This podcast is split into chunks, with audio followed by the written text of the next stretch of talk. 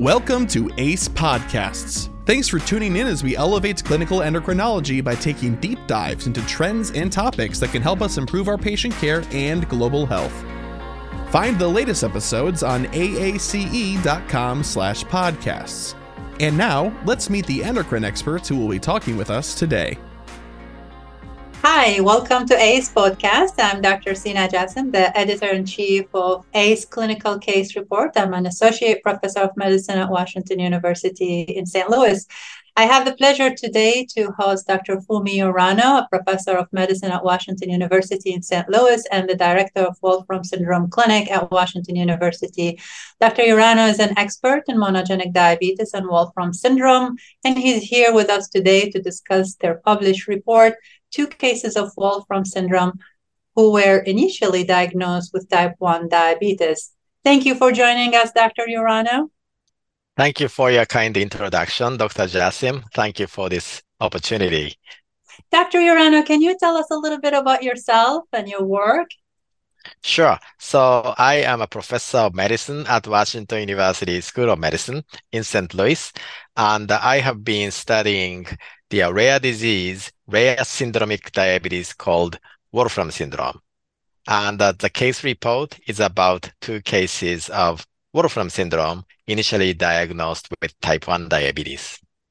So, in your publication, you reported two cases of young patients with Wolfram syndrome. Can you tell us a little bit more about this syndrome and the importance of distinguishing between Wolfram syndrome and type 1 diabetes? Sure. Yes. So Wolfram syndrome is a rare genetic disorder characterized by juvenile onset diabetes, optic nerve atrophy, many patients become blind later in their lives, and neurodegeneration. And neurodegeneration is basically the brainstem atrophy and cerebellar atrophy. So later in their lives, due to the brainstem atrophy, they have issues in breathing and swallowing. And then aspiration pneumonia or choking event may lead to the death of these patients. Interesting. And were there any common clinical manifestation in these two patients that alerted you or your team to the potential of Wolfram syndrome diagnosis other than the negative islet cell antibodies? So that's a fantastic uh, question. So both patients were initially diagnosed with type 1 diabetes. However, they were antibody negative, so they did not have any circulating antibodies directed against their insulin producing beta cells. Both of them are relatively short, mm-hmm. and both of them have anxiety. And these are actually interesting features seen in patients with Wolfram syndrome. So they develop diabetes, antibody negative diabetes, and because of their age, most of our patients are diagnosed with type 1 diabetes.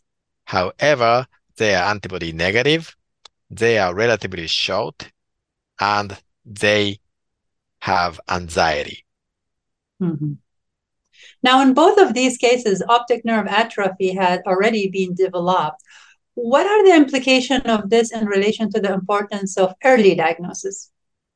Yes. So both of them were diagnosed with Wolfram syndrome after they developed optic nerve atrophy. And usually the first manifestation in seen in patients with Wolfram syndrome is insulin dependent diabetes mellitus. And then they develop optic nerve atrophy after that around age 11.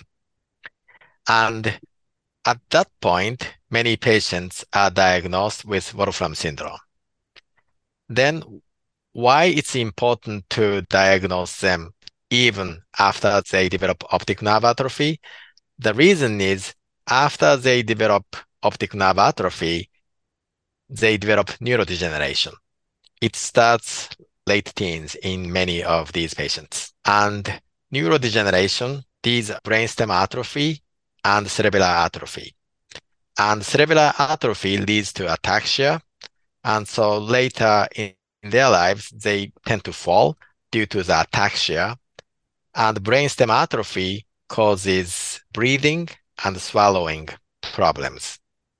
So especially swallowing problems is really dangerous because aspiration pneumonia and choking events often lead to the death of these patients. And mm-hmm. aspiration could be prevented by seeing a neurologist and a speech pathologist. So if we diagnose them early, we can potentially prevent choking and aspiration mediated death of these patients. I see. And it sounds like it's a genetic syndrome, and genetic testing is very important here. So, can you tell us and discuss a bit about the significance of the homozygous versus compound heterozygous pathogenic variant in the WFS1 gene for Wolfram syndrome? Sure. Yes. So, Wolfram syndrome is a monogenic disease. So, single gene mutations can lead to Wolfram syndrome. And causative gene was discovered at Washington University in 1998, and it was named WFS1 gene. Wolfram syndrome is an autosomal recessive disorder, which means patients have two mutated copies of the WFS1 gene. As you know, we all have two copies of WFS1 gene, one from our father and one from our mother and Wolfram patients have two mutated copies. It's called autosomal recessive disorder. And homozygous means most of our patients are actually heterozygous, compound heterozygous, which means two mutated copies look different. So usually one mutated copy from mother and the other mutated copy from father, they are different. However, some of our patients have homozygous WFS1 gene pathogenic variant, which means both mutated copies look exactly the same. Usually that means parents are related. First cousins were close, they are, are close families. Mm-hmm. And patients who have homozygous WFS1 pathogenic variant, they tend to have other symptoms.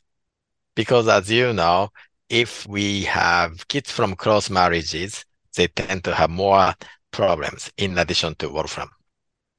So then that will reflect on their clinical manifestation, and that's why we see moderate form or milder form, as the report was discussing. I think that's one of the reasons. Also, a type of pathogenic variants or mutations also plays a role. I see. So, for a clinician, the clinical implication for that diagnosis, how does the management and treatment uh, for Wolfram syndrome differ from that of type 1 diabetes? That's really a great question. So, there is a difference between patients with type 1 diabetes and Wolfram syndrome regarding their diabetes. So, as you know, patients with type 1 diabetes, they quickly lose their ability to produce insulin from their own pancreas and they become insulin dependent from the beginning of the disease. Patients with Wolfram syndrome are different. Their C-peptide levels are much higher than those seen in patients with type 1 diabetes, and their C-peptide levels gradually decline over 10 years, sometimes 20 years, sometimes even 30 years, which means Wolfram patients may get some benefits by getting different diabetes treatment. Instead of taking insulin, some patients respond to GLP-1 receptor agonist pretty well. And some mm. patients become insulin free by taking their GLP-1 receptor agonist. So many endocrinologists don't know about this. So most of our patients are initially treated with insulin. However, other treatment options could be beneficial for patients with Wolfram syndrome. Oh, that is really, really important. Um, so, in your opinion, what are the challenges or the barriers in getting a timely or early diagnosis for Wolfram syndrome? Yes, that's probably the availability of monogenic diabetes testing. So, monogenic diabetes means patients become diabetic because of single gene changes or single gene mutations. And Wolfram syndrome is one of the monogenic diabetes. And in major academic medical centers like ours, monogenic diabetes testing is available, and clinicians, and endocrinologists know about the importance of setting up monogenic diabetes testing to identify the cause of their patient's diabetes. But in smaller medical centers or rural medical centers, monogenic diabetes testing, which is genetic testing, may not be available, or clinicians may not know how to order monogenic diabetes testing. Then patients are treated like type 1 diabetes, so that can lead to their late diagnosis. Absolutely, and this is really relevant. So, uh, to that point, how do you think clinicians can be better educated or informed about the significance and importance of considering monogenic diabetes genetic testing, especially when the patient profile doesn't exactly fit in the profile of typical type 1 diabetes symptoms?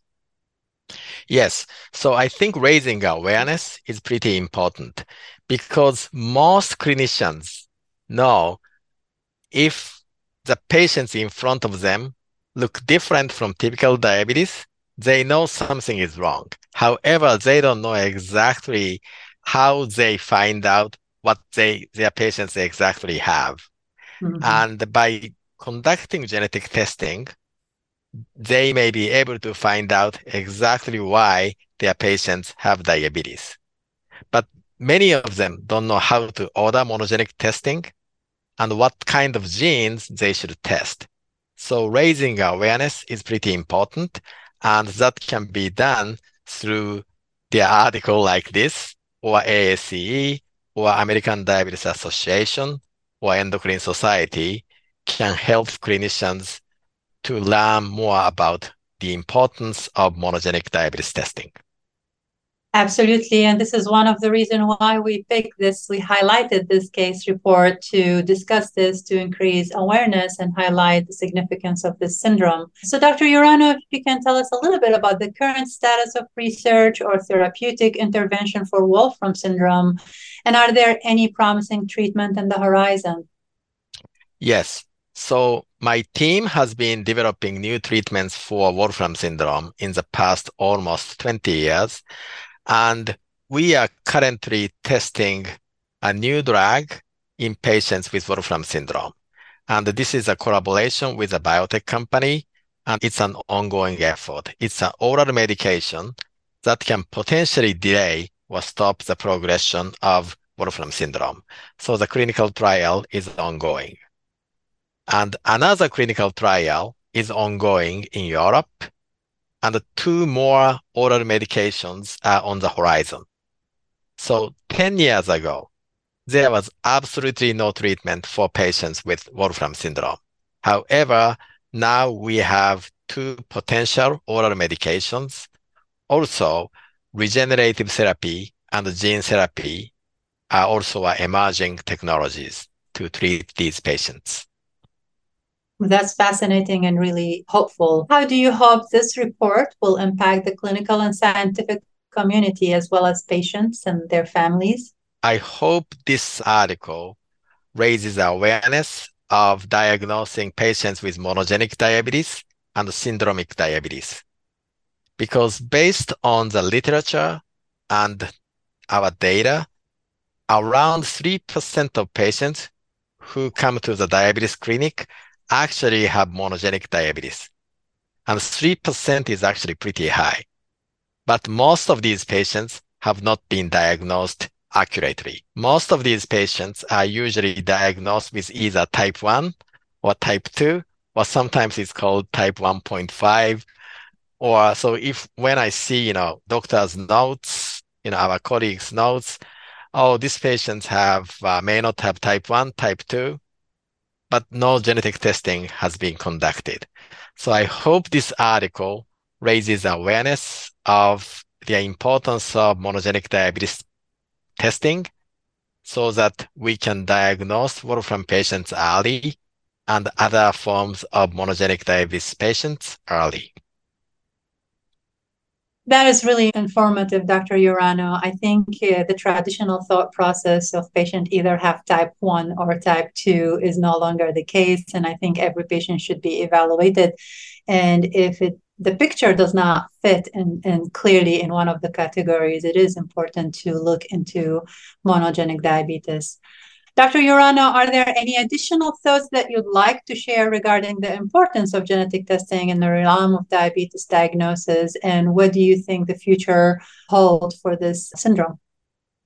Yes. So I hope actually monogenic diabetes testing is more available for clinicians in all the countries and different you know states and different places.